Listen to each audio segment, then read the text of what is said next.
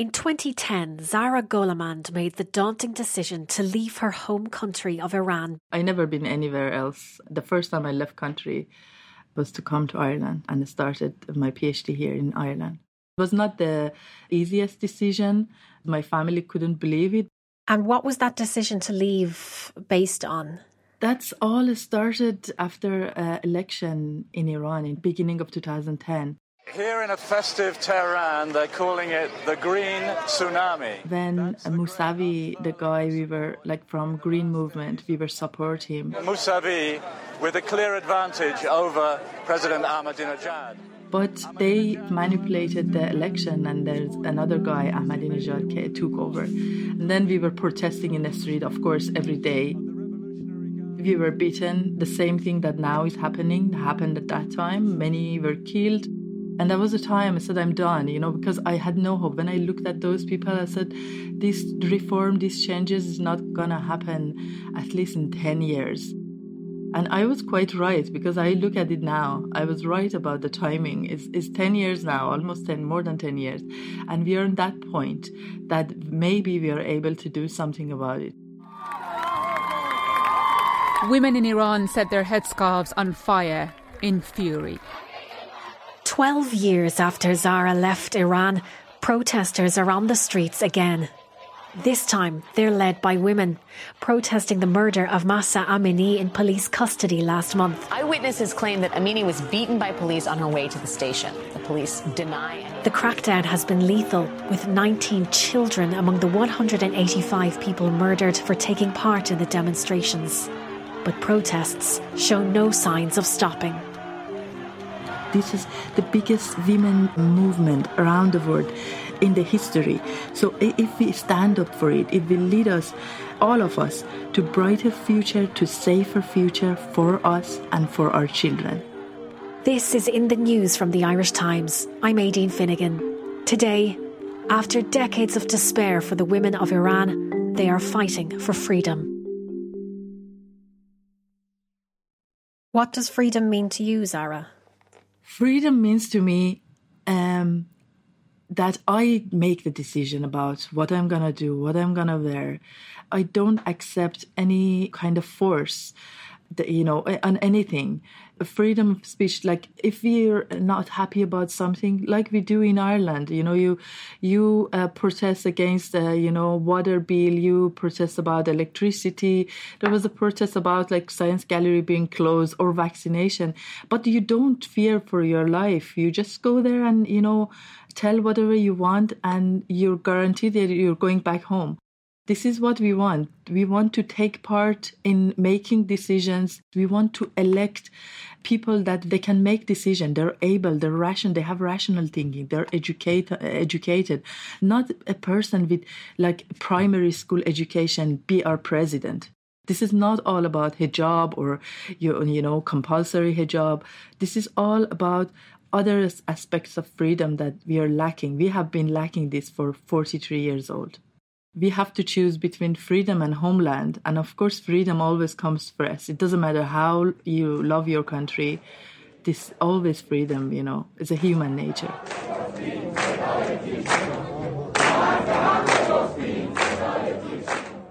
This latest uprising is obviously off the back of the death of Mahsa Amini, who was, we believe, killed by the morality police. So this uprising is about the hijab?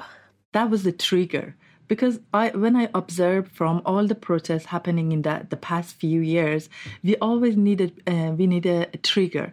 Once the trigger was the petrol price in 2019 uprising. And demonstrators have been setting fire to public property.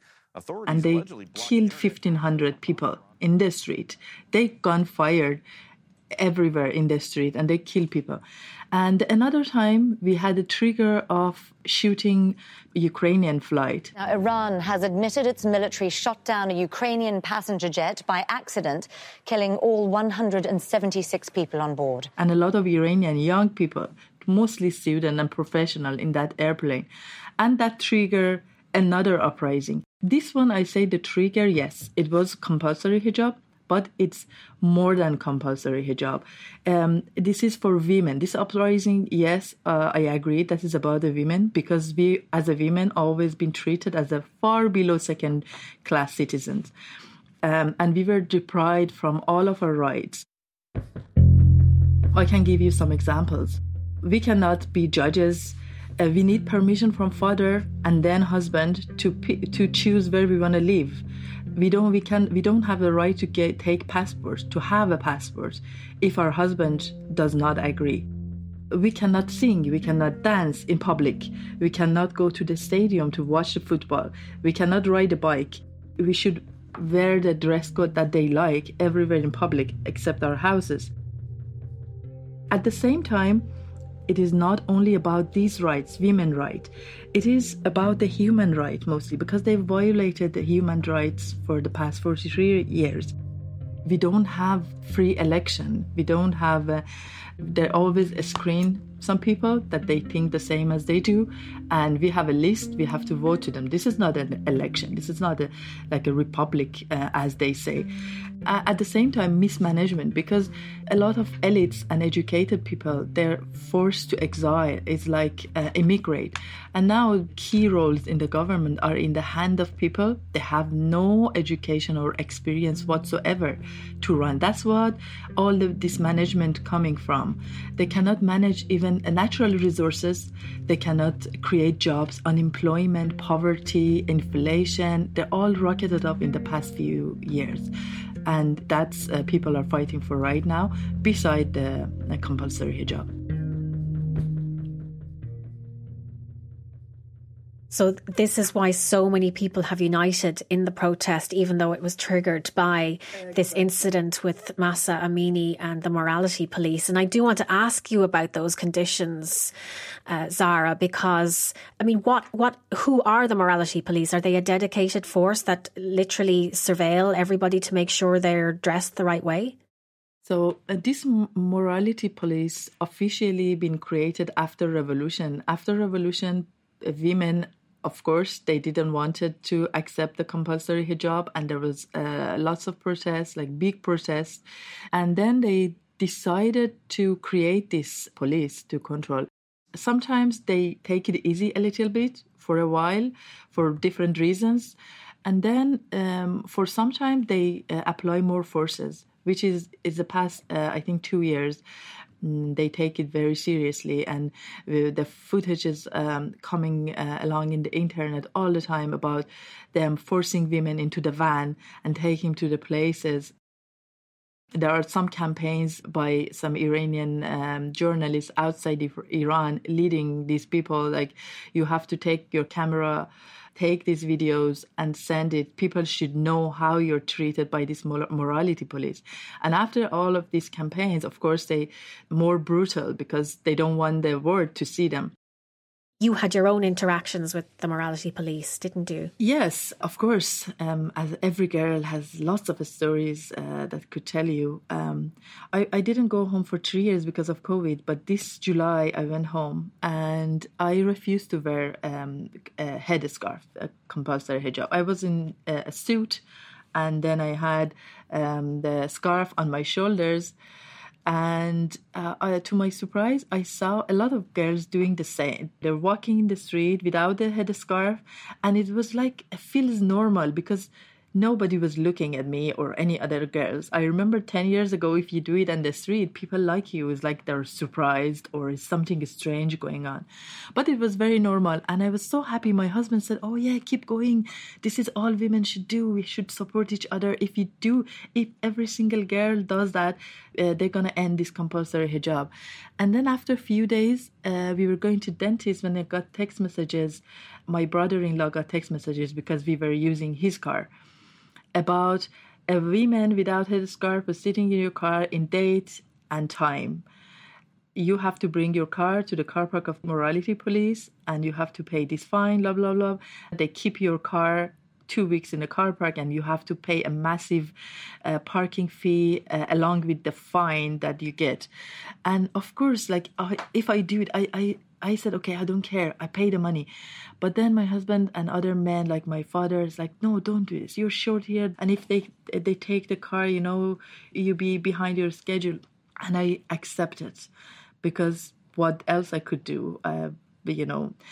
And I heard from my friends back home when I shared this story with them on my Instagram, a lot of them said, yeah, we do it all the time because we don't wear hijab at outside, but, you know, to protect our car because we're going to work every day with the car, we're going shopping, we cannot lose our car. And then the same thing in the cafes. Like I was in a cafe and I didn't have the headscarf, and then the owner came to me with a very shameful face. I was like, I'm so sorry, but I don't want to tell you this, but, you know, could you please wear your headscarf? Because they often check the cameras, and if they see that, you know, they're going to close my business. And of course, you don't want this to happen to your people. They put people in front of people, father, parents in front of kids, you know, this is how they control. Maybe after this protest, after this uprising, if things settle down, they're going to remove this morality police off the street. But they will be more advanced. They get AI and face recognition technology from China. They have the cameras everywhere. So even and they have their everybody's phone number if you even walking in the street.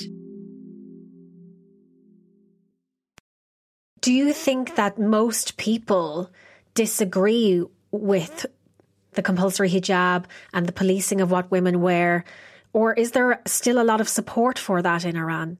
No, I believe, you know, a lot of families, especially in rural area, they're still religious. They believe in their hijab, and we respect them. We don't want to force anybody. The thing we're saying is that it shouldn't be forced. I should be free. This is about the choice. It is not about, you know, Islam. My father is a religious person, and, you know, we always talk and discuss things. We never convince each other. We don't try to convince each other, but we respect each other. And this should be in every level of the society. Were you surprised seeing these protests take off and just the groundswell and the sheer numbers of young women and girls who were joining the protests? I was really struck by the video of the man from the Basij who came to the school, and the girls took the hijab off their head and shook it at him. Female college students in Tehran screamed "Get lost" to Iran's president as he visited their campus and condemned anti-government protesters Saturday.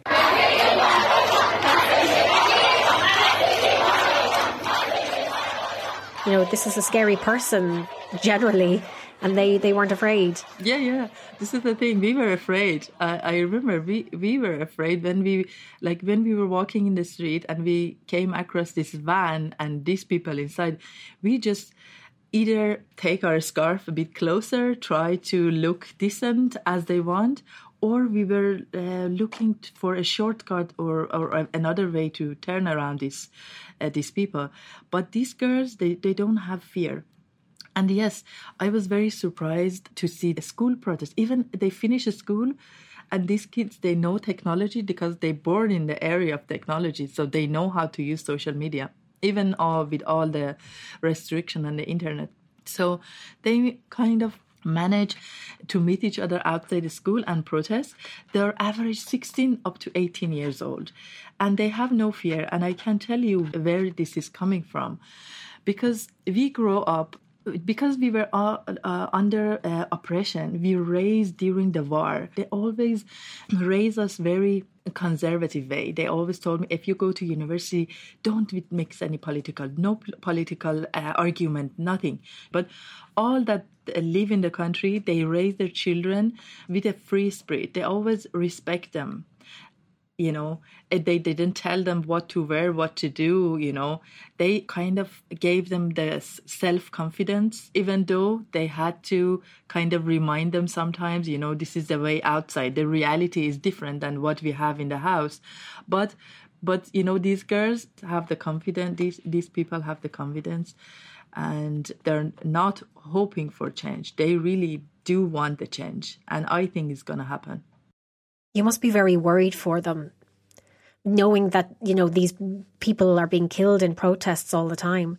Yeah, I'm worried. At the same time, I'm hopeful because, you know, the most valuable things you have in your life is freedom. And people, especially young generation in Iran, they're at this very tipping point. You know, they choose the freedom. They don't want to live this life. They cannot tolerate anymore. And that's why they don't fear for their life because, you know, they want the change. It's not only hope. They really want it. And when I believe it's human nature. If you really want something, you get there.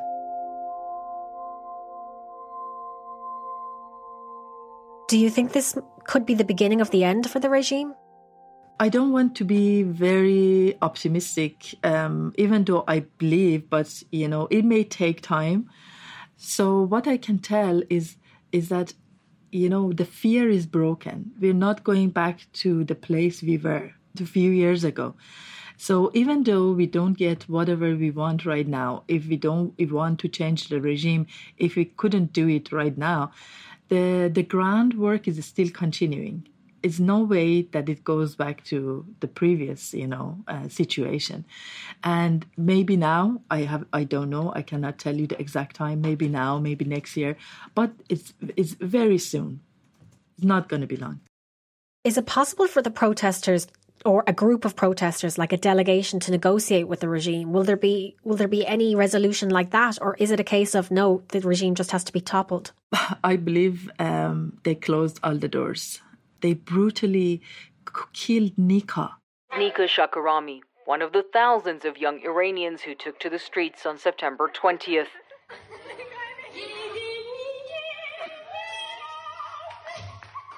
And Nika was only 16 years old, schoolgirl, beautiful. She was artist. She was full of life.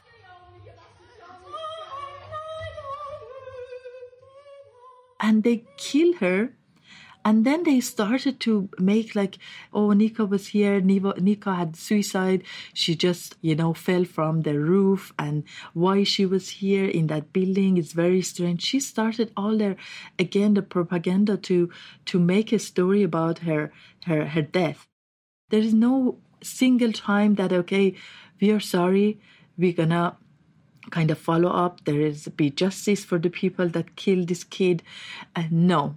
They never apologize for any single death of these people because they think they're right. They think that God is by their side, and they do all of this because of God and because they're cruel. Because if you believe you're doing this for the God, it makes you a very scary creature. So I believe the doors are closed. They're not going to negotiate. This is going to be blood all over the country, and this has to happen for us to get the freedom. The nature of every revolution is like this. We were hoping that we do it with reforms, not with revolution. 10 years ago, when I left the country, but negotiation and reform is off the table now, and everybody, I believe, is just fighting for the regime change and for democracy. And Zahra, you mentioned that you can't go back to Iran by taking the stand and speaking to us today. So are you, I suppose, borrowing a bit of that spirit from the girls over there? Yes, because the feeling I have is not that, you know, this is for now, for after this protest. I always had this feeling. I always read the news, even though sometimes I tell, you're not living there anymore. I have an Irish identity. I have a son that's born here. You know, just integrate into this society. Just forget about the past, you know, but I can't. Every morning I read the news. I'm really feeling sad for people that struggling with economic situation, for inflation. And then there's a time that I said, no, that's your country, you were raised, you maybe you ignore this feeling, but you come back to it. And that's the point I came back to it. Seeing these kids being killed in the street, I cannot live in my cocoon anymore. I have to break it.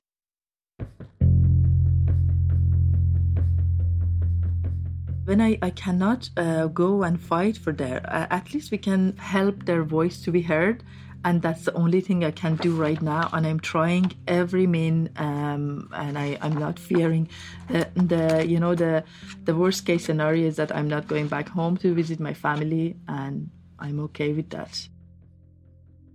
What can people in Ireland looking on do? What can people around the world do? What do Iranians want the world to do to help them? I ask everybody to stand up in solidarity with Iranian women, to remind ourselves that freedom is never free. We have to take care of freedom. It needs to be defended. We have to defend freedom. Here I would say everybody to use their voices, to use every social platform they have to educate who doesn't know about what's going on in Iran. This is uprising, is a tipping point in women's rights around the world. This is the biggest movement. This is the biggest women movement around the world in the history. So if we stand up for it, it will lead us, all of us, to brighter future, to safer future for us and for our children. So don't let this fire to go down and people and women go back to where they were before. That's it for today. This episode was produced by Declan Conlon. In the News will be back on Friday.